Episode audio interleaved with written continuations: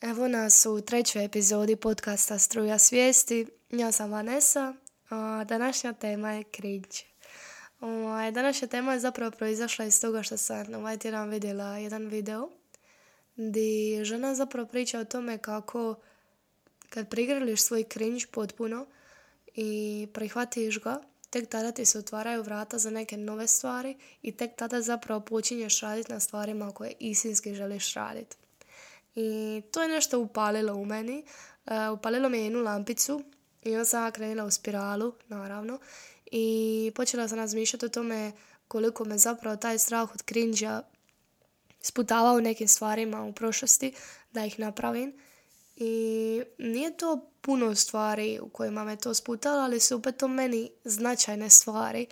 Jer ja sam ko odrasla na youtube i obožavam cijeli taj community dan danas i volim gledat gluposti od videa, volim ono self-care videa, volim uh, nekakvu morning rutinu gledat, volim vlogove gledat, sva ta sranja obožavam. Znači ja sam vjerni pratitelj toga jer sviđa mi se nešto oko te filmičnosti običnog života. I uglavnom ja ko dite sam uvijek gledala takve stvari i tila sam isto tako sama raditi svoje stvari na takav neki način i sjećam se, ono, ja mislim da sam imala 9-10 godina, ne znam, e, kad su bili uglavnom neki poznati youtuberi, pogotovo one ženske koje su radile get ready for school with me, back to school i takva sranja. Ovaj, ja bi sila na svoju stolicu u sobu, upalila bi kameru i iza sebe bi stavila dekicu koja bi mi služila kao backdrop. znači stavila bi dekicu da mi ide od početka prozora do kraja prozora i to je bila moja improvizirana pozadina. I ja sam stvarno tu stala satima i satima, uh, sama sa sobom pričala i pravila se kao da ja zapravo znam o čemu ja pričam. Zapravo sam naravno kupila mote i priče od o stvari koje sam gledala na tom YouTube-u i žao mi je što nikad to nisam zapravo uploadala na svoj kanal. Žao mi je što u tom momentu nisam napravila odluku ok, nije me briga zato šta će ko reći i ja bi ovo objavila. Nego sam opet bila nekako ne bi rekla toliko srameživa koliko ona sam samo bila oj mojko, mojko, zabrinuta za to, hoću li ispast čudna, hoću li se nekako istakniti, hoće li mi se neko izrugivat. I, I ja sam svejedno nastavila raditi takva videa, nastavila sam raditi takve stvari i nikako da išta objavim, nikako da zapravo krenem u te vode, da krenem ono svoju youtuberu. I ja još dan danas maštam o tome ne znam, meni je jednostavno to jedna od strasti i može zvučati nekome glupo, može zvučati nekome čudno. Ja, ja jednostavno obožavam to. I zadnjih pola godine baš reflektiram na to sve i gledam zašto još to nisam krenila raditi. Jer svaki početak, svaki početak je cringe ili tebi ili drugome ili nekom trećem, čak i da nije početak, sve što napraviš u životu može biti cringe. U jednom momentu i hoće biti cringe. Ili ćeš ti sam cringe na to ili će neka druga osoba, kako god, to je neizbježno. I želim se nekako kuražiti, želim dobiti dovoljno samopouzdanja da zapravo mogu raditi na stvarima koje istinski želim raditi. Isto tako mi je trebalo dosta vremena za podcast da ga pokrenem, jer sjećam se prvi, prvu epizodu sam izbacila mislim u prvi mjesec 2023. A kad sam ja kupila mikrofon? U 8 mjesec 2022. godine. I da vas ne zavara, nisam, nisam ja čekala 5-6 mjeseci da ja snimim prvu epizodu, nego sam ja u tih 5-6 mjeseci snimala jako puno epizoda, mislim da ih je bilo priko 30 sigurno. Uh, priko 30 epizoda po 30-40 minuta ja pričam sama sa sobom pa sam pokušala sa nekim drugim ljudima. Uglavnom ja sam to sve previše analizirala. Htjela sam da mi to bude savršeno, da ja budem toliko sigurna da to nema greške tu, da ja to mogu izbaciti, da mi niko nema šta srat, da mi se niko nema zakačiti na to, ovo ti je malo cringe, ovo ti je malo um, bespotrebno. Ja sam sigurna da je u mojoj prvoj, u drugoj i u ovoj epizodi ima takvi neke stvari koje će neko primijetiti, aha, ok, ovo ti nije dobro, ovo mi je malo eh, meh klimavo. Ali, ja sam trebala doći do tog puknuća, je di sam ja ono, sama sebi stala i rekla, ok, ili ćeš izbaciti sada ili nećeš nikada izbaciti ništa. Jer čeka da ti nešto bude savršeno i ono, nadat se da nećeš dobiti niti jedan negativan komentar, to je takva glupost i to je takva kočnica.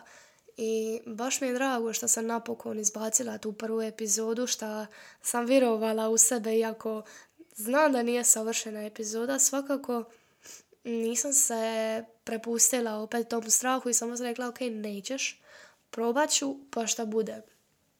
I nisam zažalila, nisam požalila niti sekunde, jer dobila sam poruke od par ljudi koji su mi poslušali podcast. Javili su mi se neki ljudi za koje ne bi ni rekla da bi poslušali nešto što bi ja izbacila i toliko mi je drago kad neko uopće odvoje vrijeme da pogleda ili posluša nešto što sam ja napravila, u što sam zapravo uložila i trud i gušt i kad to prepoznam kao dobru stvar. I svaka ta poruka mi baš izmamila ogroman uspjeh na lice i dalo mi je samo više motivacije. I sav taj strah koji sam ja imala i koji još sada malo imam, ovaj, sitim se tih poruka, tih riči i samo bude lakše jer znam da koliko god se bojala da bude nekome cringe, da bude nekako besmislena ili da govorim suvišne riči, znam da će neko prepoznat moj trud i zna da će ga cijenit. Na kraju dana ja u ovome uživam i zbog čega još nisam tila isto tako snimiti ovu epizodu, to jest e, zbog čega nije epizoda izašla prije. E, bila sam dosta zauzeta u ova dva, tri mjeseca i nisam mogla napraviti štrcbrc epizodu jer ovo je meni primarno gušt, a drugo je to što ja se ovim želim baviti. Da to ide malo i dalje i da okupi još više ljudi. Meni je primarno ovo gušt i niko mi to ne može oduzeti. Jer ja da sam posustala u tome, ja da sam dopustila uh, samoj sebi da se uvjerim u nekakvu priču da se to nikome neće svidjeti, ja ne bi evo došla do treće epizode danas. Znači to nije, to se nekome stvarno može činiti kao mala stvar, ali ogromna. U mojim očima to je ogromna stvar i zbog toga želim nekako poručiti svima koji slušaju ovo, koji možda žele napraviti neke stvari za koje se još nisu ohrabrili, za koje možda misle da će iskakat previše iz kalupa i da će se isticati na nekakav negativan način, mislim napravi to ako, ako nije na štetu drugog, ako tebi donosi zadovoljstvo, ako nije nemoralna stvar, naravno, ovaj, napravi, napravi to za sebe i vidi kako će biti. Mm, najteže izaći iz svoje komfort zone, naj, najlakše je zapravo ostati u tome. I najlakše je biti u nekoj sredini gdje se ti ne moraš briniti jesi li ti crna ovca, ali moraš se sjetiti da je opet bolje biti crna sretna ovca nego bila u masi koja se totalno ne ističe. Naravno, neću, neću ovaj, govoriti za svakoga, ne želim sad ni generalizirat, malo sam krenila u to, ali ovaj, ne želim reći da je biti u sredini toliko loše. Za neke ljude je to super. Neki ljudi se ni ne žele isticati, neki ljudi ne žele biti u centru pozornosti, neki ljudi ne žele uopće se isticati sa nekim svojim mišljenjima, ne žele nikakve komentare da im dolaze u njihov krug i to je ok. Ali za nas ljude koji tome težimo, a ne idemo na takve stvari i bojimo se biti osuđivani, radije to napravi za sebe, bit će ti lakše i bit će ti bolje čim prvi korak napraviš. I, ja sam isto tako odlučila sad da bi, da bi počela izbacivati, to je da ću početi izbacivati YouTube videa. To će biti totalno neka random sranja, ali prona... ja sam toga toliko puno već snimila, ništa nisam izbacila jer je još to u montaži. I nadam se da ćete isto to očekirati, nadam se da će to biti nekakav, nekakva moja podrška ovome što danas govorim. Jer imam, evo, imam 22 godine i da sam ja, ne znam, objavila taj video koji sam ja radila sa svojih 90 godina, ja vjerujem da sam ja mogla iz toga napredovati, ja vjerujem da bi ja bila sada u totalno drugoj poziciji. Jer jednostavno bi tako stvari funkcioniraju. Ako nikad ništa ne napraviš u životu, nećeš dobiti ništa ni za uzrat. I da sam ja objavila taj video, možda bi, možda bi me to zguralo u kut i možda ne bi više nikad objavljivala ništa, ali nisam ni pokušala. I zbog toga pozivam svakoga ko ima nekakve takve stvari koje drži u sebi na kojima želi djelovati, ali se boji, napravi to. Cringe je neizbježna stvar i svako ima svoju definiciju cringe, svako ima svoju definiciju nečega što je cool. I mislim ne možeš stvarno ići okolo i udovoljiti svakome. Mislim da je na kraju dana isto tako jako bitno udovoljiti sebi, svojim nekim potrebama i svojim strastima.